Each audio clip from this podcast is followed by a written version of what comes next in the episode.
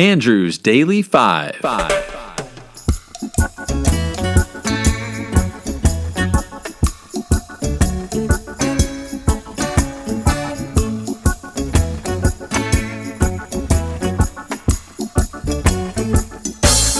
I wanna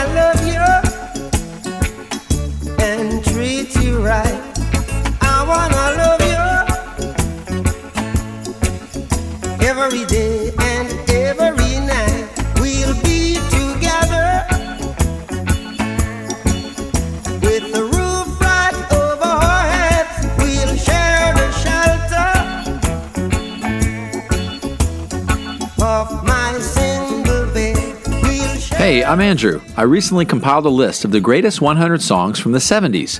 Join me as I count down five songs a day. Let's rock and roll. Hello and welcome to week three of this countdown of the greatest songs of the 70s. The second half, number 50, is Thunder Road by Bruce Springsteen from 1975. The lyrics of this song describe a young woman named Mary, her boyfriend, and their one last chance to make it real. It is the opening track of his Born to Run album, which Springsteen said he envisioned as a series of vignettes following its character throughout the day, with the song serving as an invitation to the album and opening with a harmonica that suggests the beginning of a new day. Here is Thunder Road.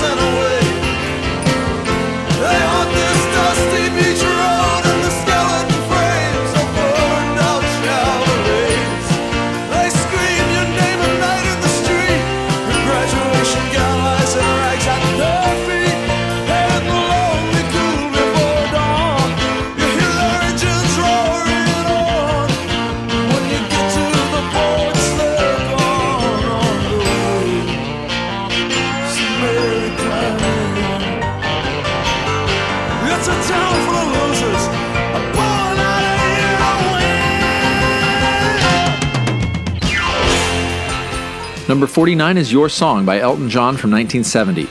Elton wrote this song with his songwriting partner Bernie Taupin. It was first released by American rock band Three Dog Night, but they didn't release it as a single as they wanted to let Elton, then an upcoming artist, have a go with it. The simplicity of the lyrics is endearing, with one music writer saying, quote, The words securely insulate themselves against possible criticism by admitting their ineptitude for the task at hand. Here is Your Song.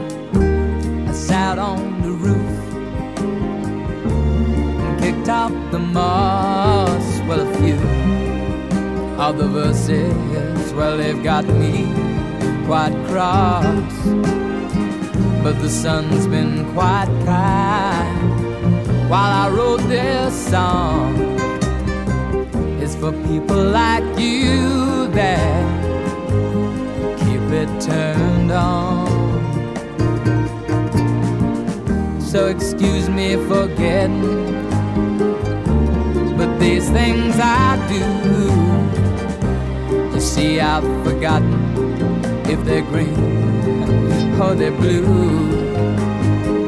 Anyway, the thing is, what I really mean. Yours are the sweetest eyes I've ever seen. And you can tell everybody is the song. It may be quite simple, but now that it's done, I hope you don't mind. I hope you don't mind what I put down in the words. How wonderful life is while you're in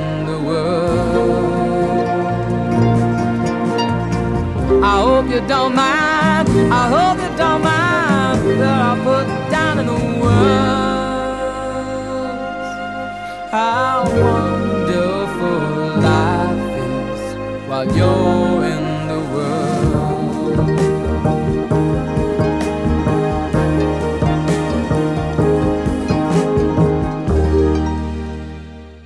48 is Me and Bobby McGee by Janis Joplin from 1971. Kris Kristofferson wrote this song with the title's character name for a secretary, Barbara Bobby McKee, but Kristofferson had misheard her surname. It was first recorded by Roger Miller in 69. Joplin recorded the song for inclusion on her Pearl album only a few days before her death in October of 70. Kristofferson didn't know she had recorded the song until after her death. Her version topped the charts, becoming the second posthumously released number one single in U.S. chart history, with Redding's Sittin' on the Dock of the Bay being the first. Here is Me and Bobby McGee.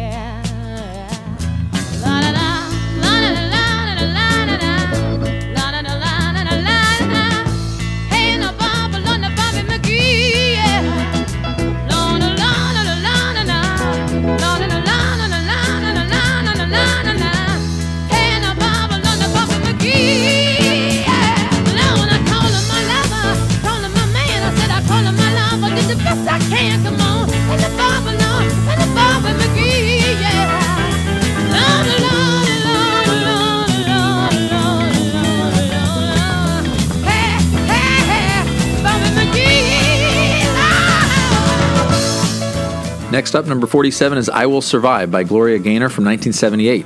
Dino Fekaris, the principal writer of the song, said the inspiration for the song came from his experience getting fired by Motown Records in the mid 70s after seven years working there as a staff writer.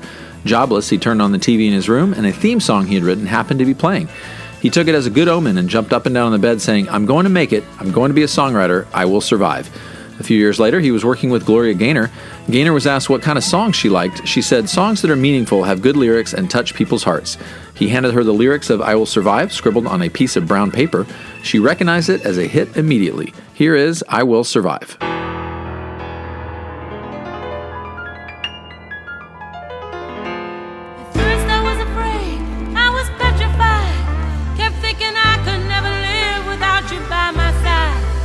But then I spent so many nights thinking how you did me wrong.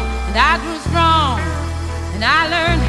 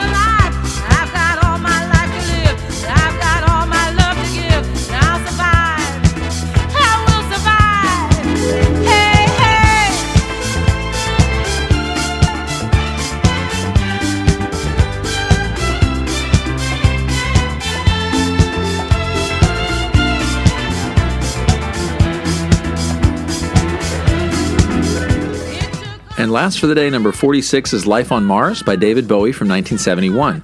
In 68, Bowie was commissioned to write English lyrics for a Claude Francois French song. After his lyrics were rejected, songwriter Paul Anka rewrote it into My Way, which was made famous by Frank Sinatra in 1969. Annoyed at the success of My Way, Bowie used the song as a template and wrote this song, a parody of Sinatra's recording. This song is ranked number one on one of the 12 lists that I researched, and this is the second Bowie song on this countdown. Here is Life on Mars. It's on America's tortured brow that Mickey Mouse has grown up a cow. And now the workers have struck for fame. Cause Lennon's on sale again.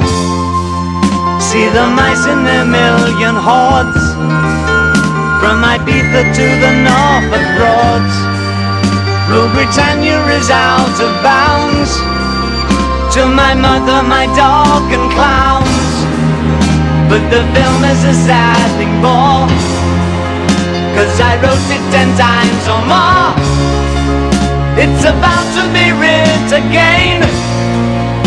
As I ask you to focus on sailors fighting in the dance hall. Oh man, look at those cavemen go. It's the freakiest show.